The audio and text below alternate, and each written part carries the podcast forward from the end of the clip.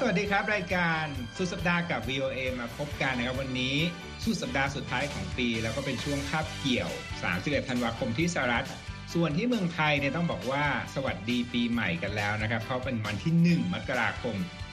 2565 กันแล้วนะครับ เปลี่ยนสกราชไปแล้วนะครับ เราทั้ง 4 คนก็มาดำเนินรายการนะครับ ซึ่งมีผมรัตพลอ่อนสนิท ผมจะเริญตันสมบูรณ์ดิฉันวรังคณาชมชื่น และดิฉันวัสมนอุจจารินค่ะ ครับวันนี้รายการของเรามีสาระน่ารู้หลายเรื่องเช่นเคยนะครับ ตลอดปีที่ผ่านมาแน่นอนว่าโควิดยังคงเป็นเรื่องใหญ่ แล้วก็เรื่องสำคัญวันนี้ วันสุดท้ายของปีนะเราก็ยังคงจะมาคุยถึงเรื่องนี้นะโควิดเรื่องเดิม แต่ว่ามีสายพันธุ์ใหม่โอมิครอนมีผลอย่างไรในการ ที่คนทั่วโลกนั้นพยายามที่จะจัดฉลองนะส่งท้ายปีเก่าต้อนรับปีใหม่นะ นอกจากนั้นการเมืองอเมริกันกับความสัมพันธ์ของอับสหรัฐแล้วก็ประเทศต่างๆนะวันนี้พูดถึงความสัมพันธ์ของสหรัฐกับรัสเซีย แล้วก็ความสัมพันธ์สหรัฐกับไทยนะก็มีสรุปวันนี้ เรื่องราวเกี่ยวข้องกับการตรวจโควิดที่บ้านนะตามที่คนทั่วโลกตอนนี้ก็ปรับตัวกับภาวะใหม่นะต้องมีชุดตรวจที่บ้านกันในหลายประเทศ คุณวัสมนมีเรื่องราวนะว่า ตกลงแล้วเนี่ยชุดตรวจที่บ้านมีความน่าเชื่อถือได้แค่ไหนนะครับ แล้วก็เรื่องใหม่ที่อย่างน้อยก็คือใหม่ในสหรัฐ แต่ว่าคนไทยเนี่ยคงได้ยินมานานแล้วสักพักหนึ่งก็คือเรื่องของรายได้การการันตีรายได้นะเหมือนกับว่าเป็นสวัสดิการสังคม วันนี้คุณร่างคณาจะมาพูดในช่วงท้ายรายการนะก็รอติดตามมานะครับ วันนี้มีหลายเรื่องราวส่งท้ายปีกันนะครับ แต่เรื่องแรกนี่อยากจะให้คุณเรนพูดถึงว่า เนี่ยตอนที่ผ่านมา ไม่กี่ชั่วโมงที่ผ่านมาคงมีหลายประเทศที่ได้ฉลองปีใหม่กันนะบรรยากาศของการต้อนรับปีใหม่ ในขณะที่โควิดลากยาวมาปีที่สองเป็นยังไงบ้างครับคุณเริญก็ถ้าจะมีคำที่เลือกมาบรรยายก็คงจะบอกว่าค่อนข้างจะสงบเสงี่ยม รัดกุม แล้วก็ไม่เออกระเริกโลคีนะครับ เพราะว่าก็คงจะไม่ใช่เรื่องน่าแปลกใจที่ว่า การระบาดในหลายประเทศขณะนี้ก็ทำให้รัฐบาลหลายประเทศเนี่ยต้องใช้ความรัดกุมควบคุมไม่ให้ผู้คนไปชุมนุม แล้วก็มีการเฉลิมฉลองอย่างเออกระเริกมากนะครับ แล้วก็บางที่เนี่ยมีการงดกิจกรรม ซึ่งเป็นประเพณีเป็นปีที่สองติดต่อกันด้วยอายกตัวอย่างนิวซีแลนด์ซึ่งก็เป็นประเทศที่อยู่มหาสมุทรแปซิฟิก แล้วก็เป็นประเทศใหญ่ประเทศแรกเลยที่อยู่ทางซ้ายของเส้น international date line นะครับ เพราะฉะนั้นก็จะได้ต้อนรับการมาของปีใหม่เนี่ย เป็นประเทศแรกนิวซีแลนด์นี่ไม่มีรายงานผู้ติดเชื้อสายพันธุ์โอมิครอนนะตอนนี้ แต่รัฐบาลนิวซีแลนด์ก็ใช้ความระมัดระวัง ไม่ต้องการให้ผู้คนมารวมตัวกันนะครับ แล้วก็กิจกรรมเฉลิมฉลองที่ที่ที่เมืองออกแลนด์เนี่ยก็ใช้กิจกรรมเป็นแสงสีเสียงแทน แทนที่จะมีการจุดดอกไม้ไฟ แล้วก็ใช้ตึกสกายทาวเวอร์แล้วก็สะพานฮาร์เบอร์บริดจ์เป็นฉากหลัง ส่วนในออสเตรเลียก็คล้ายๆกันออสเตรเลียนี่ต่างจากนิวซีแลนด์เลย ไม่กี่ชั่วโมงก่อนจะถึงวันก่อนวันขึ้นปีใหม่ มีรายงานผู้ติดเชื้อรายใหม่ 32,000 ราย ซึ่งส่วนใหญ่อยู่ในนครซิดนีย์เพราะฉะนั้นการรวมตัวของผู้คนก็น้อยกว่าปกตินะครับที่ซิดนีย์ฮาร์เบอร์ซึ่งปกติแล้วจะมีคนไปรวมตัวประมาณว่าถึง 1 ล้านคนนะครับงั้นก็การรวมตัวก็น้อยลงนะครับ เกาหลีใต้เกาหลีใต้มีมีพิธีหรือธรรมเนียมอันหนึ่งซึ่งผมก็เพิ่งทราบเหมือนกันก็มีพิธีตีละครังโบซิงโบซิงแก๊กในกรุงโซลนะครับต้อนรับการมาถึงของปีใหม่ ซึ่งปีนี้ถูกยกเลิกเป็นปีที่สองจากจำนวนผู้ติดเชื้อที่เพิ่มขึ้น แล้วก็มีการเผยแพร่ภาพวิดีโอที่บันทึกไว้ล่วงหน้าทางโทรทางโทรทัศน์และก็ออนไลน์ เป็นปีที่สองแล้วที่พิธีตีละครังเนี่ยต้องถูกยกเลิก หลังจากที่เริ่มต้นมาตั้ง 2496 อันนี้ก่อนผมเกิดอีกนะ แต่ไม่บอกว่าก่อนผมเกิดกี่ปีนะแต่ว่าก็ประมาณ 60 กว่าปีนะครับ ก็ต้องถูกระงับไปนะครับ เช่นเดียวกับในอินโดนีเซียห้าม แสดงดอกไม้ไฟห้ามจัดขบวนพาเหรดห้ามรวมกลุ่มของผู้คนเวียดนามก็ห้ามผู้คนไปร่วมการแสดงสดในช่วงเขาดาว ก็ถ่ายทอดทางโซเชียลมีเดียแทน แล้วก็สรุปท้ายด้วยที่จีนซึ่งแน่นอนนโยบายคุมโควิดเป็นศูนย์ที่นครเซี่ยงไฮ้เนี่ยปกติจะมี กิจกรรมจุดพลุฉลอง จุดดอกไม้ไฟฉลองที่ริมฝั่งแม่น้ำหวงปูใจกลางนครเซี่ยงไฮ้ปกติแล้วเนี่ยดึงดูดผู้ชมหลายแสนคน ปีนี้ยกเลิกกิจกรรมนะครับ แล้วก็มีการถ่ายทอดสดแทน แล้วรัฐบาลกรุงปักกิ่งยังเรียกร้องให้ประชาชนเลี่ยงการเดินทางออกจากกรุงปักกิ่งเมืองหลวงถ้าเป็นไปได้ ส่วนที่ผู้จะเดินทางเข้ามาจากพื้นที่ที่มารายงานการระบาดจะต้องได้รับการตรวจเชื้อ ก่อนที่จะเข้าสู่เมืองครับคุณรัตพลครับครับ แล้วที่พี่ที่คุณจำเริญได้อยู่แล้วไปอุตส่าห์หาของมาใส่นี่ เป็นยังไงบ้างบรรยากาศฮะไปไปออกไปข้างนอกนี่เงียบเป็นเหไงงาบ้างเงียบเหงาเพราะไม่ไม่ไม่ก็สังเกตได้เห็นได้ชัดเลยนะครับ แล้วก็ก็แน่นอนนะครับ คือคนก็จะมีความกลัว มีในประเทศไทยเนี่ยก็ผมก็เข้าใจว่าก็มีคำเตือนนะครับ ให้มีแผนเผชิญเหตุ ว่าอาจจะมีการระบาดเพิ่มขึ้นมาหลังจากปีใหม่เพราะฉะนั้นคนเนี่ยก็มีความรู้สึกว่าก็บิวอินหรือว่าคำนึงถึงตัวนี้เอาไปล่วงหน้า แล้วก็เศรษฐกิจก็ไม่ค่อยดีเท่าไหร่ ก็มีการถ่ายทอดอทางโทรทัศน์ แต่ว่าดูแล้วดอกไม้ไฟอะไรก็ไม่เอิกกระเริกเท่าไหร่นะครับ ก็ส่วนผมวันนี้เนี่ย ไปหาซื้อไปเหมาร้านลูกปัดมาเหมือนกันนะกว่าจะได้มาแค่นี้เนี่ย ก็ปรากฏว่าคนเยอะนะ ข้างนอกเนี่ยเหมือนกับว่าเป็นวันที่เหมือนวันจ่ายของคนยังไงอย่างนั้นเลยว่าตามซูเปอร์มาร์เก็ตหรือว่าร้านค้าเนี่ยคนออกไปซื้อของน่าจะเตรียมเก็บที่จะมาฉลองที่บ้านกันนะด้วยบรรยากาศแบบนี้ เพราะว่าสถานที่ต่างๆ หลายแห่งเนี่ยก็ยกเลิกการฉลองไปคนก็ไปซื้อของมาฉลองที่บ้านกันนะของกินนี่คนซื้อเพียบเลยนะฮะ เอาละอยากจะพูดถึงเรื่องที่อเมริกายังอยู่ที่อเมริกาแต่ว่าไปใกล้ที่ทำเนียบขาวนะ ใกล้บ้านของคุณวังคณาด้วยนะ ที่กรุงวอชิงตันก็ปรากฏว่าเมื่อวานนี้ตามเวลาสหรัฐมีการยก หูโทรศัพท์คุยกันของประธานาธิบดีโจไบเดนของสหรัฐกับประธานาธิบดีวลาดิมีร์ปูตินเพื่อที่จะอย่างน้อยก็คือเป็นการพูดถึงความตึงเครียดบริเวณพรมแดนยูเครนกับรัสเซียใช่ไหมครับรายละเอียดเป็นอย่างไรบ้างครับ ค่ะในเรื่องนี้นะคะทางทำเนียบข่าวก็รายงานนะคะว่าหลังจากที่คุยกันช่วงที่คุยกันเนี่ยระหว่างผู้นำสหรัฐ และผู้นำรัสเซีย ประธานาธิบดีโจไบเดนก็ได้ขอให้รัสเซียเนี่ยลดความตึงเครียดกับยูเครนลงนะคะ ซึ่งการพูดคุยกันนี้ก็ใช้เวลาไปประมาณ 50 นาทีนะคะ ซึ่งก็เป็นครั้งที่ 2 แล้วที่ 2 ผู้นำผู้นำสองประเทศนี้คุยกันภายในเดือนนี้นะคะ แต่อย่างไรก็ตามค่ะเจ้าหน้าที่ทำเนียบข่าวนะคะ ก็กล่าวว่าผู้นำรัสเซียก็ไม่ได้ให้คำสัญญิงสัญญาที่เป็นรูปธรรมนะคะ ว่ากองทัพรัสเซียหลายหมื่นที่มาปักหลักอยู่ที่บริเวณชายแดนยูเครนเนี่ยจะทำยังไงนะคะ ซึ่งในเรื่องนี้ค่ะโฆษกทำเนียบขาวนะคะเจนซากีก็กล่าวในแถลงการณ์นะคะว่าประธานาธิบดีไบเดนแสดงออกอย่างชัดเจนนะคะว่าสหรัฐพันธมิตรรวมทั้งหุ้นส่วนของสหรัฐเนี่ยจะตอบโต้อย่างเด็ดขาดและแน่นอนนะคะหากรัสเซียบุกรุกยูเครน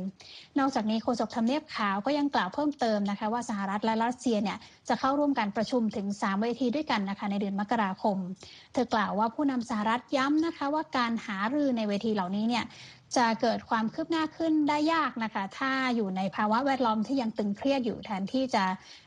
ก็ควรจะมีการลดความตึงเครียดลงแทนที่จะไปเพิ่มความตึงเครียดนะคะ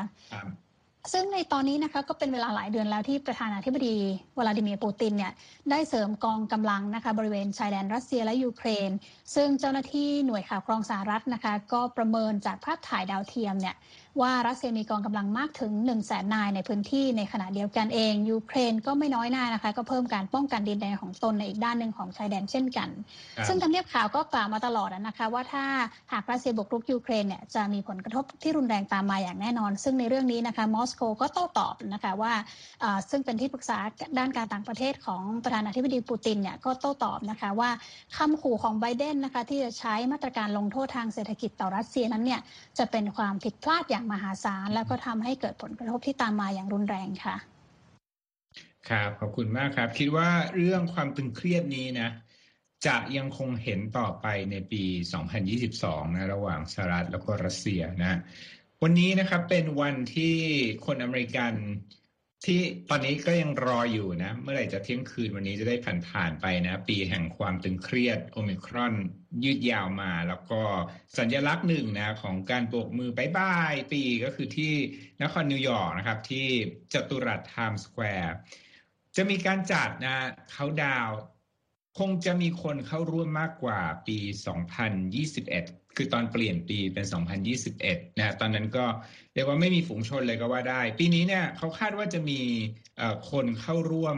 15,000 คนนะ ดูว่าหลักหมื่น แต่ว่าถ้าเป็นยุคก่อนโควิด เนี่ยหลายหมื่นนะที่ที่ไทม์สแควร์ก็เป็นการจัดที่ทุกคนก็คงยังต้องจับจ้องอยู่ที่ลูกบอลนะที่มีการประดับด้วยเกรดคริสตัลนะฮะ หลายพันเม็ดนะฮะเจิดจรัสแล้วก็พอเที่ยงคืนในลูกบอลก็จะค่อยๆลงมาเป็นสัญลักษณ์ของการเปลี่ยนปี แต่ว่าก็ไม่พ้นนะครับด้วยความที่ยังมีโควิดระบาดศิลปินนะฮะอย่าง LL Cool J ที่ตอนแรกมีกำหนดที่จะร่วมมาแสดงที่ Times Square นะในการบกมือลาปี 2021 ก็ปรากฏว่าติดโควิด คุณ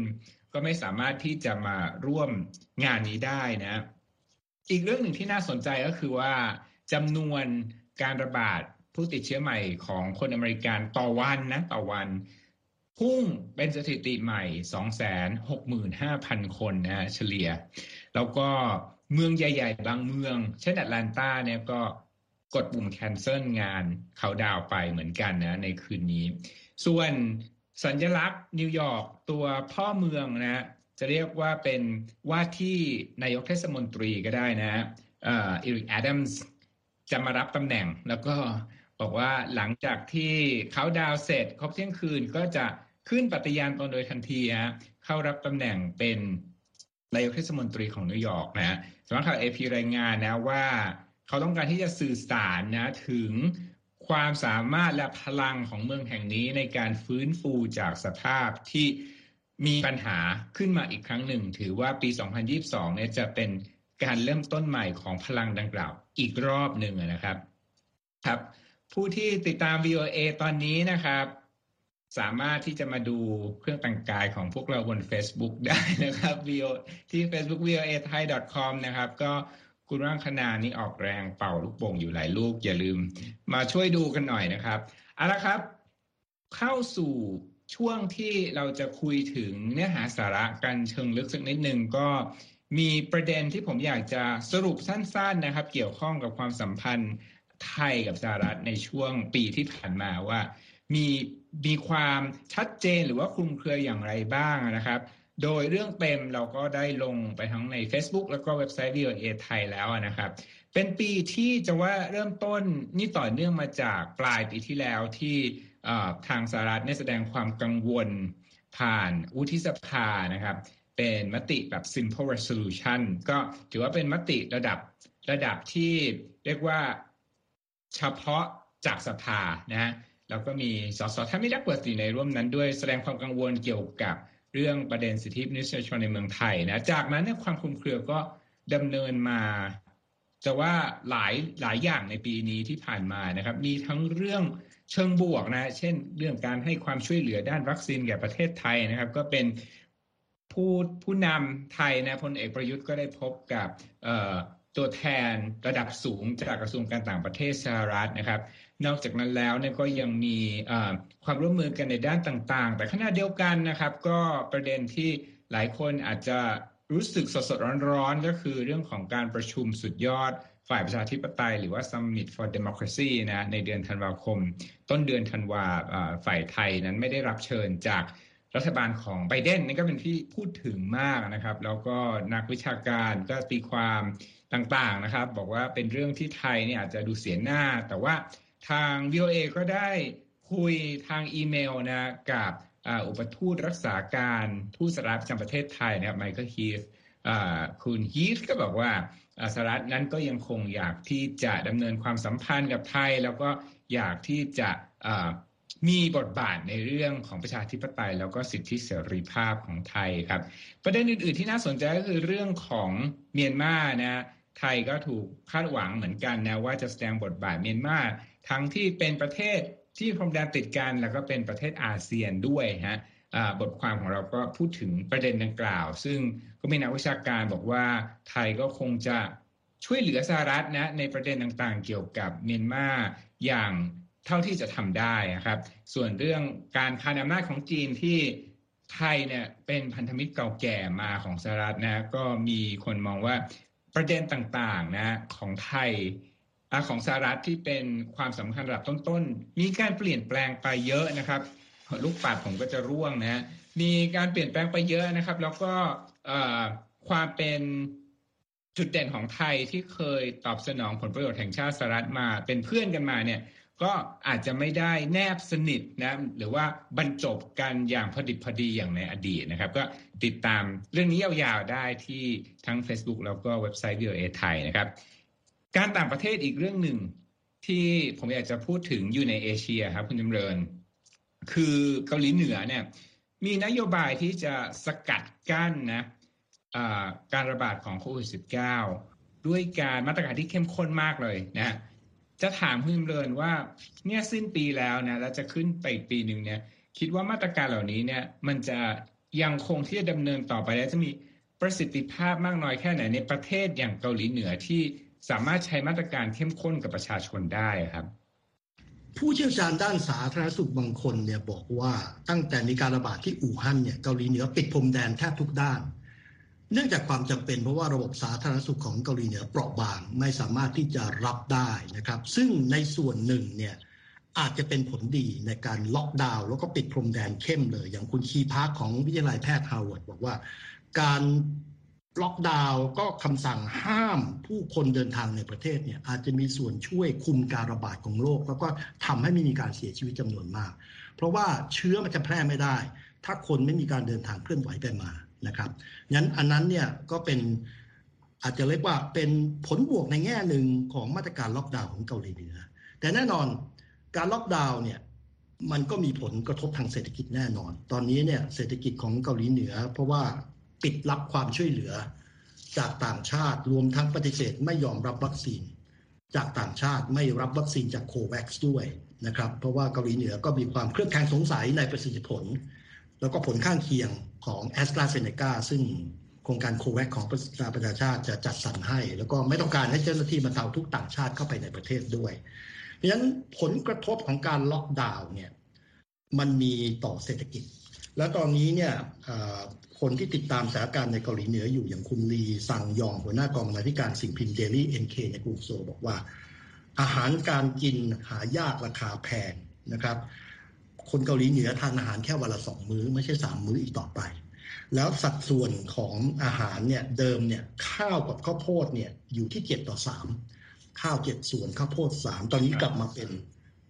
ข้าวโพด เป็นข้าวสามข้าวโพดเจ็ดนะครับ ซึ่งก็เป็นเรื่องที่น่ากังวลเช่นกันนะครับ ถึงแม้จะมีสัญญาณว่าเกาหลีเหนืออาจจะพยายามเปิดพรมแดนเพื่อค้าขายกับจีน เพราะว่าภาพถ่ายดาวเทียมแสดงว่ามีการสร้างศูนย์ฆ่าเชื้อหลายแห่ง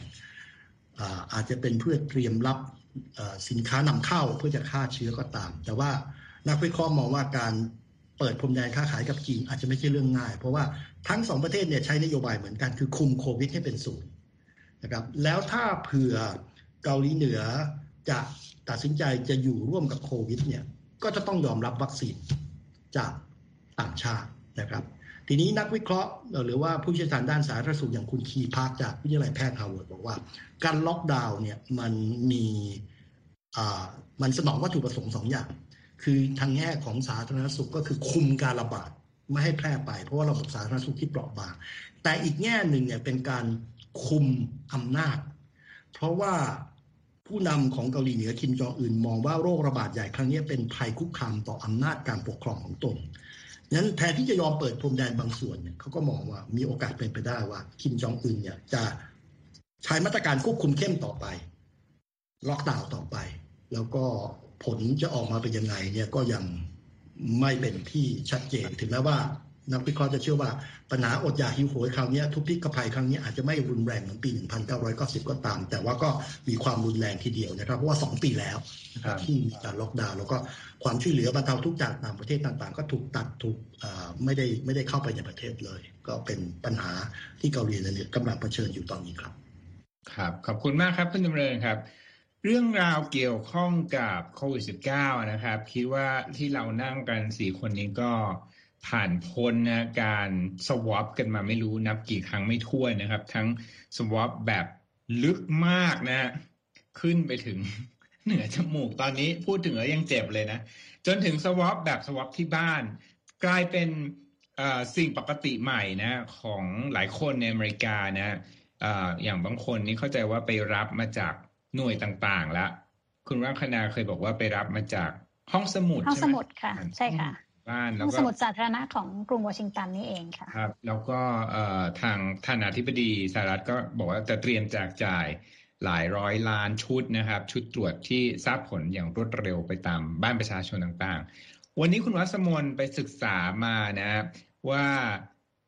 ชุดตรวจเหล่านี้เนี่ยมีความแม่นยำแล้วก็จะมีประโยชน์อย่างไรฮะในยุคที่อย่างที่โอมิครอนเนี่ยแพร่ระบาดกันอยู่ขณะนี้เชิญครับคุณวัสมน ค่ะ ก็ชุดตรวจประจำบ้านนะคะ ตอนนี้ก็เรียกได้ว่าเป็นสิ่งที่ทางการสาธารณสุขของสหรัฐค่ะ ก็อยากจะชวนให้ประชาชนเนี่ยมีชุดตรวจที่บ้านติดไว้ทุกคน เพราะว่าตอนนี้อย่างที่คุณรัตพลบอกค่ะว่าตอนนี้เชื้อโควิดสายพันธุ์โอมิครอนนะคะเรียกได้ว่า เผยแพร่เรียกว่าแพร่ระบาดในอเมริกาเป็นเชื้อที่แพร่มากที่สุดในตอนนี้ค่ะ ทั้งนี้ค่ะทางการ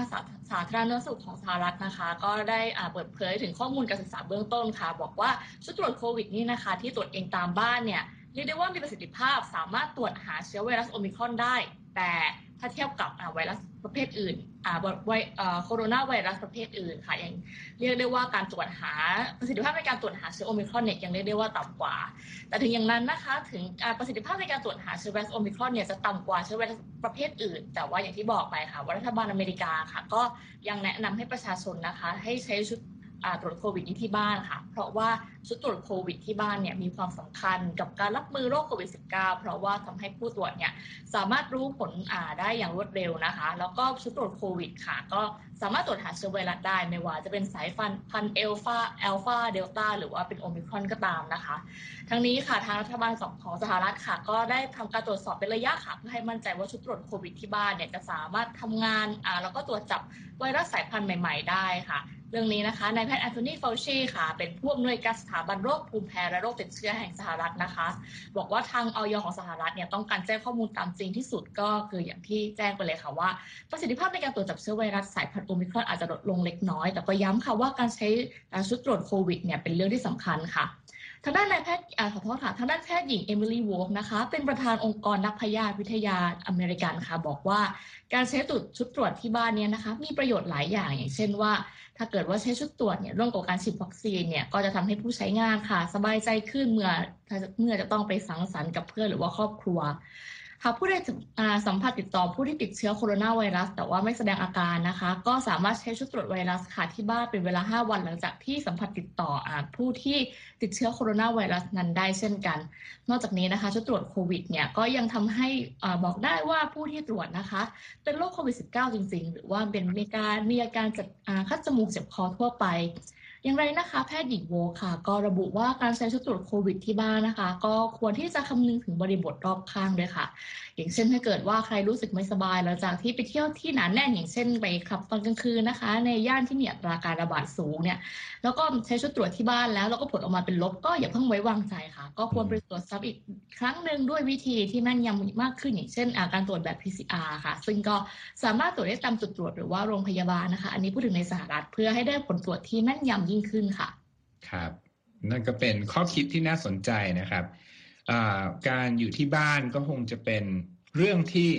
คนในอเมริกาก็คงยังต้องอยู่ที่บ้านต่อไปแล้วก็พูดถึงอยู่ที่บ้านเนี่ยค่าใช้จ่ายต่างๆ ก็แพงนะ คือเราก็ต้องมารับภาระค่าใช้จ่ายเราทำงานจากบ้านอะไรต่างๆ เนี่ย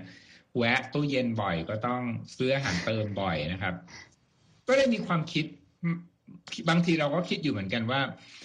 การที่มี universal basic income ที่เป็นกระแสในหลายประเทศของโลกเนี่ยมันก็จะดีคือเหมือนกับมีการการันตีรายได้ การันตีการช่วยเหลือค่าเช่าบ้านอะไรต่าง ๆ เนี่ยคุณรังคณาช่วยเล่าให้ฟังหน่อยว่า ความคิดนี้มันเริ่มที่จะเกิดขึ้นในอเมริกาอย่างชัดเจนขึ้นมากน้อยเพียงใดครับ ค่ะ อันนี้ดิฉันก็มีรายงานของสำนักข่าว Bloomberg แล้วก็ NBC News มาเล่าให้ฟังนะคะ ซึ่งน่าสนใจทีเดียวเกี่ยวกับเรื่อง universal basic income หรือว่ารายได้พื้นฐานทั่วหน้าเนี่ยนะคะ ในช่วง 3 ปีที่ผ่านมาค่ะ พบว่าเมืองเล็กและเมืองใหญ่ทั่วสหรัฐนะคะ ได้เริ่มทดลองโครงการการันตีรายได้พื้นฐานอย่างน้อย 20 โครงการนะคะ ซึ่งเป็นโครงการที่เรียกง่าย ๆ ก็คือว่าแจกเงินให้กับผู้คนจำนวนหนึ่งนั่นเองนะคะ แล้วก็ มีตัวเลขว่ามีมีครอบครัวแล้วก็ประชาชนประมาณกว่า 5,400 คนแล้วนะคะ ที่ได้รับเงินช่วยเหลือ เดือนละประมาณ 300 เหรียญ300 ดอลลาร์ถึง 1,000 ดอลลาร์หรือก็ประมาณ 15,000 บาทถึง 30,000 บาทไทยนะคะทุกเดือน ซึ่งโครงการเหล่านี้นะคะก็พัฒนามาจาก Universal Basic Income หรือรายได้พื้นฐานทั่วหน้าเนี่ยแหละค่ะที่มองว่าประชาชนทุกคนเนี่ยควรจะได้รับความช่วยเหลือทางการเงินนะคะ อย่างสม่ำเสมอทุกเดือน ก่อนหน้าที่จะเกิดการระบาดของโควิด -19 เนี่ยนะคะ คุณรัฐพลอาจจะจำได้ว่าแนวคิดเรื่อง universal basic income เนี่ยได้รับความสนใจมาช่วงหนึ่งนะคะ ช่วงที่มีการหาเสียงนะคะ โดยที่ผู้สมัครเป็นตัวแทนพรรคเดโมแครต เพื่อลงชิงตำแหน่งประธานาธิบดีแอนดรูยางเนี่ยก็เป็นคนเสนอแนวคิดในตอนนั้นนะคะ แนวคิดของเขาชื่อ Freedom Dividend ซึ่งในการหาเสียงเขาก็มองว่าเขาอยากจะแจกจ่ายเงินให้คนอเมริกันที่เป็นผู้ใหญ่เนี่ยนะคะ เดือนละ 1,000 ดอลลาร์ เป็นระยะเวลา 1 ปี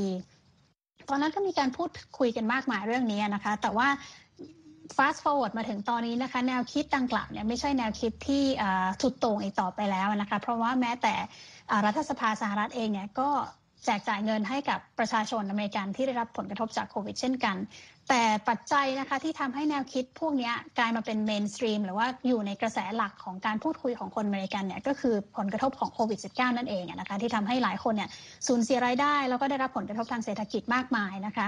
ซึ่งแนวคิดเรื่องโครงการการันตีรายได้พื้นฐานเนี่ยค่ะก็คือการนำเอา universal basic income เนี่ยนะคะ มาย่อลงหรือว่าทำให้แคบลงนะคะ โดยที่แทนที่จะให้ทุกคนก็ เฉพาะเจาะจงไปที่กลุ่มที่ได้รับผลกระทบจากโควิด -19 นะคะหรือว่ากลุ่มรายได้ต่ำเป็นต้นเพื่อช่วยลดความเหลื่อมล้ำทางสังคมและทางเศรษฐกิจนะคะ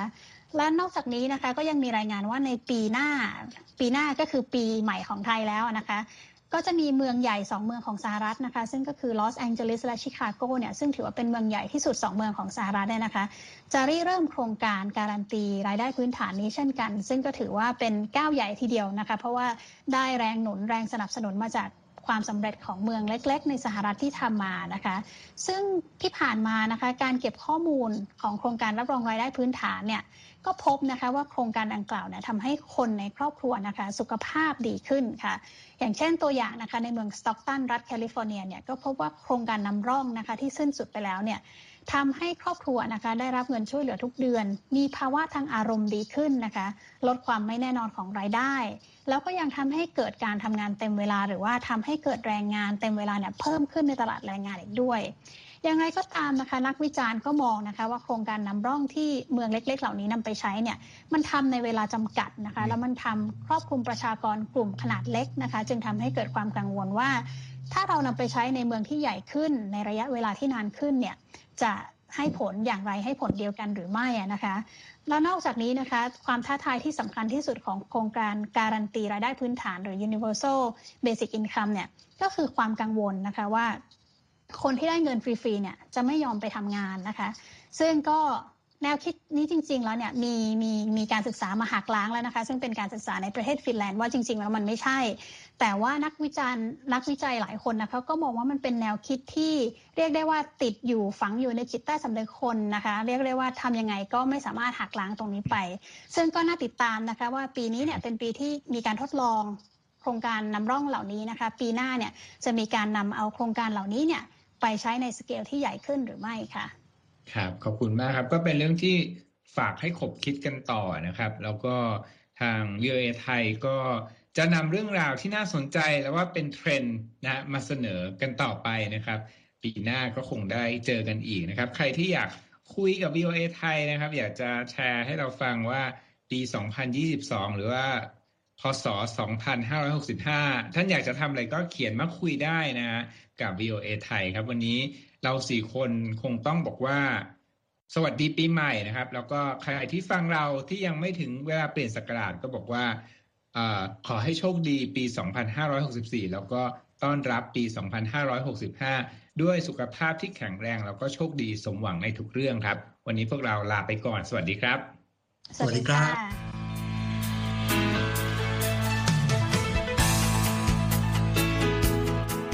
ครับ และที่จบไปก็คือรายการจาก Voice of อเมริกาภาคภาษาไทย หากคุณผู้ฟังต้องการฟังรายการในวันนี้อีกครั้ง สามารถเข้าไปได้ที่เว็บไซต์ voa thai com และคลิกที่โปรแกรมของเราครับ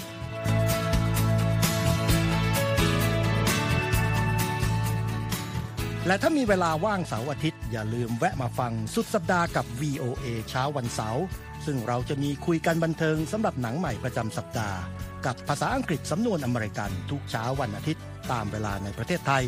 ติดตามฟังย้อนหลังได้